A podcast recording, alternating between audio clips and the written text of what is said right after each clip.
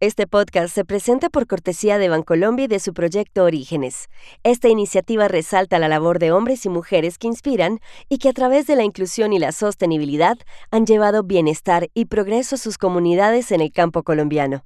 En el banco hemos cumplido 148 años sincronizando nuestro latir con el corazón de un país que progresa de la mano de su gente, a la que acompañamos desde los orígenes.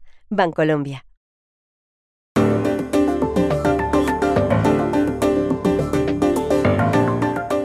Fuerzas israelíes entraron ayer al hospital Al-Shifa en la ciudad de Gaza y crece el número de líderes occidentales que le piden a Netanyahu un alto al fuego. ¿Se debilitará el respaldo de Occidente a Israel? La tasa de suicidios en Uruguay es más del doble de la del resto de naciones latinoamericanas. ¿Por qué pasa esto en el país con el Producto Interno Bruto más alto de la región? En Madrid, Pedro Sánchez y Alberto Núñez Feijó protagonizaron ayer un duro debate de investidura del primero de ellos como presidente del gobierno. Hoy les contamos los detalles. Hola, bienvenidos a Y esto no es todo, el podcast del Georgetown Americas Institute de la Universidad de Georgetown en Washington, D.C. Soy Juan Carlos Iragorri, desde Madrid. Soy Paz Rodríguez Niel desde Buenos Aires. Hoy no está con nosotros Jorge Espinosa, pues a la hora de grabar este podcast recibía en Bogotá, la capital de Colombia, el Premio Nacional de Periodismo Simón Bolívar. Es jueves 16 de noviembre y esto es todo lo que usted debería saber hoy.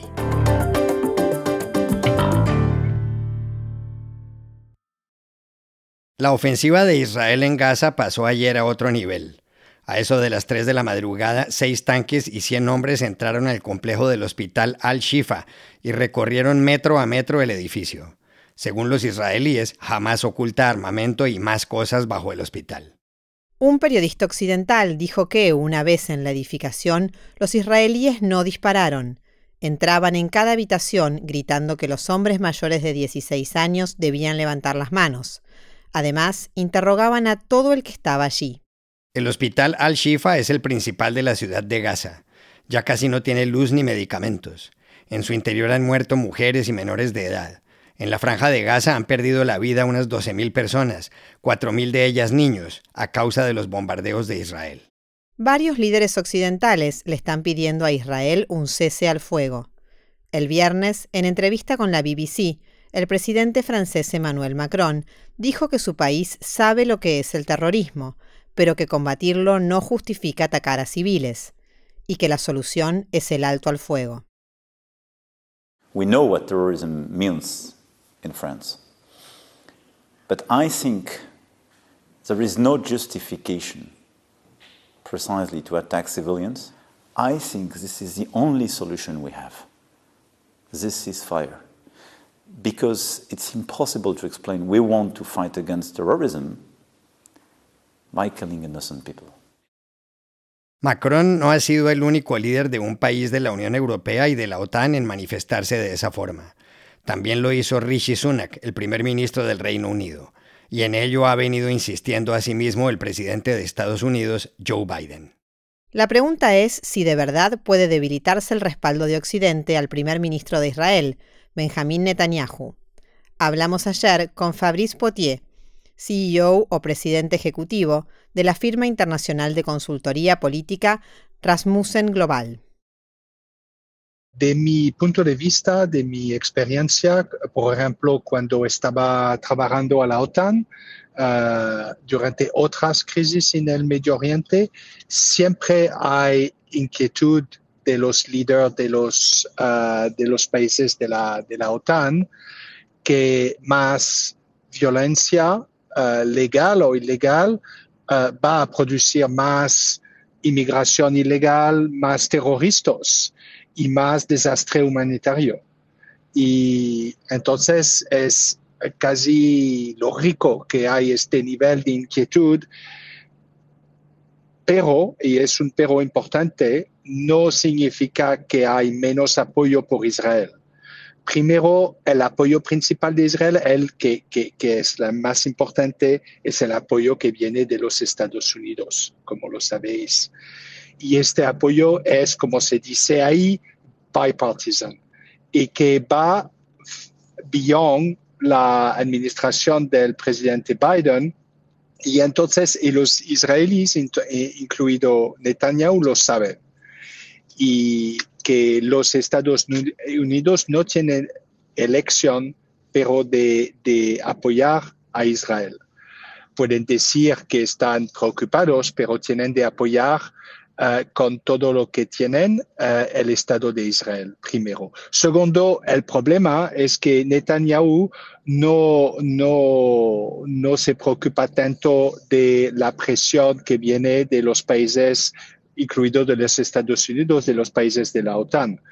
Y Netanyahu sabe que su única uh, oportunidad, si, si tiene una, es de de, tener éxito, de suceder en su guerra para quizás tener un futuro político, porque ahora es evidente que, Netanyahu tenía poco perspectiva.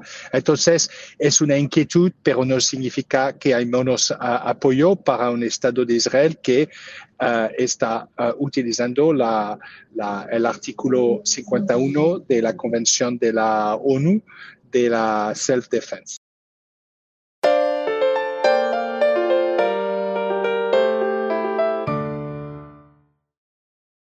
En Uruguay causa inquietud el número de personas que se quitan la vida.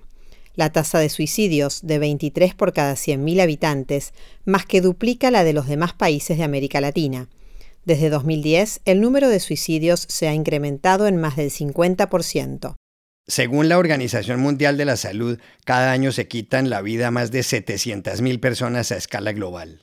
La mayoría lo hacen con pesticidas, por ahorcamiento o con arma de fuego. Es corriente que vivan en países de ingresos bajos o medios. Suráfrica es el número uno de la lista. Por eso resulta extraño lo de Uruguay, el país con el Producto Interno Bruto per cápita más alto de América Latina. Duplica al de Brasil, triplica al de Colombia y es seis veces más alto que el de Bolivia. El desempleo es bajo y sus 3,5 millones de habitantes viven en un área como la de Florida. Un dato a tener en cuenta es que el suicidio es más frecuente en zonas rurales donde vive población envejecida. Pero, ¿cuáles son las causas de todo esto? Llamamos ayer a Montevideo a Miguel Pastorino, doctor en filosofía y profesor de la Universidad Católica de Uruguay. Uruguay es una, una, realidad bastante diversa y singular dentro del continente latinoamericano. Es una cultura muy laicista, muy antirreligiosa. Por más que tenga un Estado laico, digamos que la dimensión espiritual está ausente a diferencia de otras culturas, de la vida social. Eh, tal es así que hay una visión, una perspectiva muy materialista de la vida. Y esto algunos estudiosos han dicho que podría tener que ver también con esa falta de horizonte trascendente ¿no? en la existencia de los uruguayos.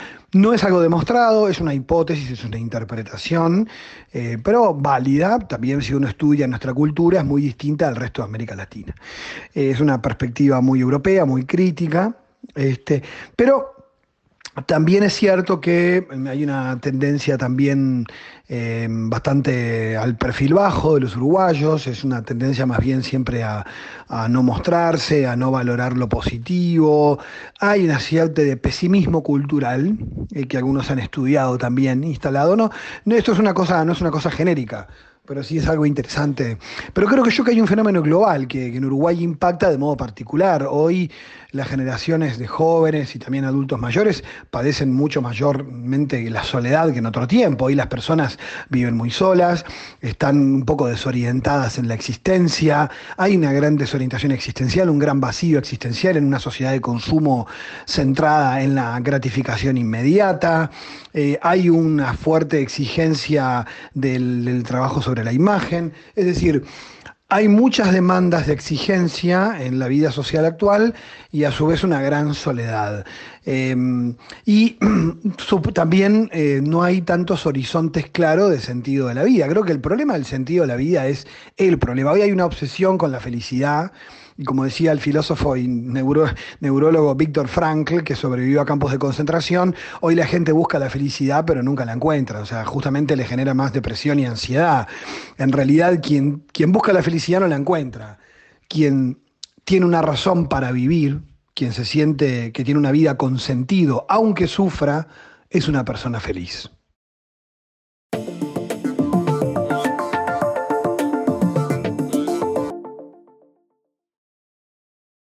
Este podcast se presenta por cortesía de Movistar Empresas, el aliado que está transformando negocios en Argentina, Chile, Colombia, Ecuador, Perú, Uruguay, México y Venezuela, brindando soluciones digitales que se ajustan a cada necesidad y potenciando sus operaciones con servicios en cloud, IoT, seguridad, conectividad, big data y advertising. Y este podcast también se presenta con el patrocinio de Tecnoglass, el poder de la calidad. Tecnoglass es la compañía líder en la manufactura y comercialización de vidrios, ventanas y fachadas para el mercado de la construcción en Estados Unidos y el mundo. Para mayor información, visite nuestra página web www.tecnoglass.com. Ayer se llevó a cabo aquí en Madrid la primera de las dos jornadas del debate de investidura de Pedro Sánchez como presidente del gobierno. Fue en el Congreso de los Diputados y hablaron los líderes de los distintos partidos políticos. La votación es hoy. A menos que pase algo imprevisto, Sánchez, que es el líder del Partido Socialista Obrero Español, el PSOE, resultará elegido. Cuenta con mayoría absoluta, 179 votos de un total de 350. En España son los diputados los que eligen al jefe del gobierno. Ayer habló primero Sánchez, que gobierna desde hace cinco años. Él es el candidato propuesto por el rey Felipe luego de que el conservador Alberto Núñez Feijó, del Partido Popular, el PP, que ganó las elecciones legislativas el 23 de julio, no consiguiera los apoyos necesarios. Nosotros estamos convencidos de que una España unida es una España mejor, más próspera más fuerte. Pero la pregunta que tenemos que hacernos, y que también creo que merecen ser respondida ante nuestros ciudadanos, es cómo garantizamos esa unidad. Existen dos alternativas. Puede intentarse por la vía de la imposición y de la crispación social, o podemos intentarla por la vía del diálogo, del entendimiento y también del perdón. Y por eso, señorías, en nombre de España y en nombre del interés de España en defensa de la concordia entre españoles, vamos a conceder una amnistía a las personas encauzadas por, eh, por el proceso catalán. Sánchez confirmó que su partido, que gobernará con el respaldo de grupos izquierdistas, nacionalistas e independentistas de Cataluña y el País Vasco, hará aprobar una ley de amnistía para los procesados por impulsar en 2017 un referendo secesionista. Fue en Cataluña y la justicia lo declaró ilegal. Por eso, Alberto Núñez Feijó, que tomó la palabra después del discurso de Sánchez, le reprochó al dirigente socialista el acuerdo al que llegó con grupos nacionalistas e independentistas catalanes como Esquerra Republicana de Cataluña y Junts per Cataluña. Esta investidura se propiciará a través de un ejercicio de corrupción política. Repito, corrupción política. Tomar decisiones contra el interés general a cambio de beneficios personales no tiene otro nombre. Tomar decisiones contra el interés general a cambio de beneficios personales es corrupción política. Señorías, la amnistía no mejora la convivencia, la destruye. Todo parece indicar, Juan Carlos, que el debate fue bronco, ¿verdad? Sí, claro, mucho. La discusión entre Sánchez y Núñez Feijó duró más de dos horas. Se dijeron de todo, mentiroso, falso, extremista, incompetente. Núñez Feijó dijo que él no habría sido capaz de vender a España a cambio de un puñado de votos. Señaló que Sánchez es un ególatra sin límites. Sánchez contestó que su gobierno será un muro de la democracia para impedir que la derecha del PP con la ultraderecha de Vox lleguen al poder. Y recordó que José María Aznar, cuando fue presidente, indultó a 1.400 personas en un solo día. Aznar es del PP. Al final de la jornada, Paz, quedó claro que este es un país partido en dos, con algunos grupos nacionalistas y secesionistas y movimientos de extrema derecha y extrema izquierda. Un país que parece haber dejado muy atrás el espíritu con el que, tras el final de la dictadura franquista en 1975, hizo la transición a la democracia con importantes pactos de Estado. Pero bueno, el sistema democrático funciona en el Congreso de los Diputados hay debate y como dijo alguien en una frase extraordinaria, un parlamento es una guerra civil incruenta. Y estas son otras cosas que usted también debería saber hoy. En su reunión ayer en la cumbre de la Cooperación Asia-Pacífico, la APEC por sus siglas en inglés, en San Francisco, el presidente chino Xi Jinping le dijo al anfitrión Joe Biden que la Tierra es lo suficientemente grande como para que quepan la China y Estados Unidos. Biden señaló que ha habido importantes avances en las conversaciones bilaterales. La relación se agrietó en febrero, cuando Estados Unidos derribó un globo chino sobre las aguas de Carolina del Sur y argumentó que había recopilado información de inteligencia. Hoy se lleva a cabo en Sevilla, en España, la gala de los premios Grammy Latinos. Tres artistas colombianos, Shakira, Carol G y Camilo, tienen siete nominaciones cada uno y la persona del año será la cantante italiana Laura Pausini. Nunca desde cuando fueron creados en el año 2000 se habían escenificado los galardones fuera de Estados Unidos, donde se han llevado a cabo en ciudades como Miami y Las Vegas. Entre los artistas que se van a presentar están Rosalía, Raúl Alejandro, David Bisbal, Alejandro Sanz, Natalia Falcao y Bizarrap. Y aquí termina el episodio de hoy de Y esto no es todo, donde siempre habrá más.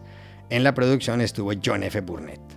Y pueden suscribirse a este podcast en nuestro sitio web y esto no es todo.georgetown.edu y seguirnos en nuestras cuentas de Twitter y de Instagram, arroba y esto no es todo. Chao, hasta la próxima.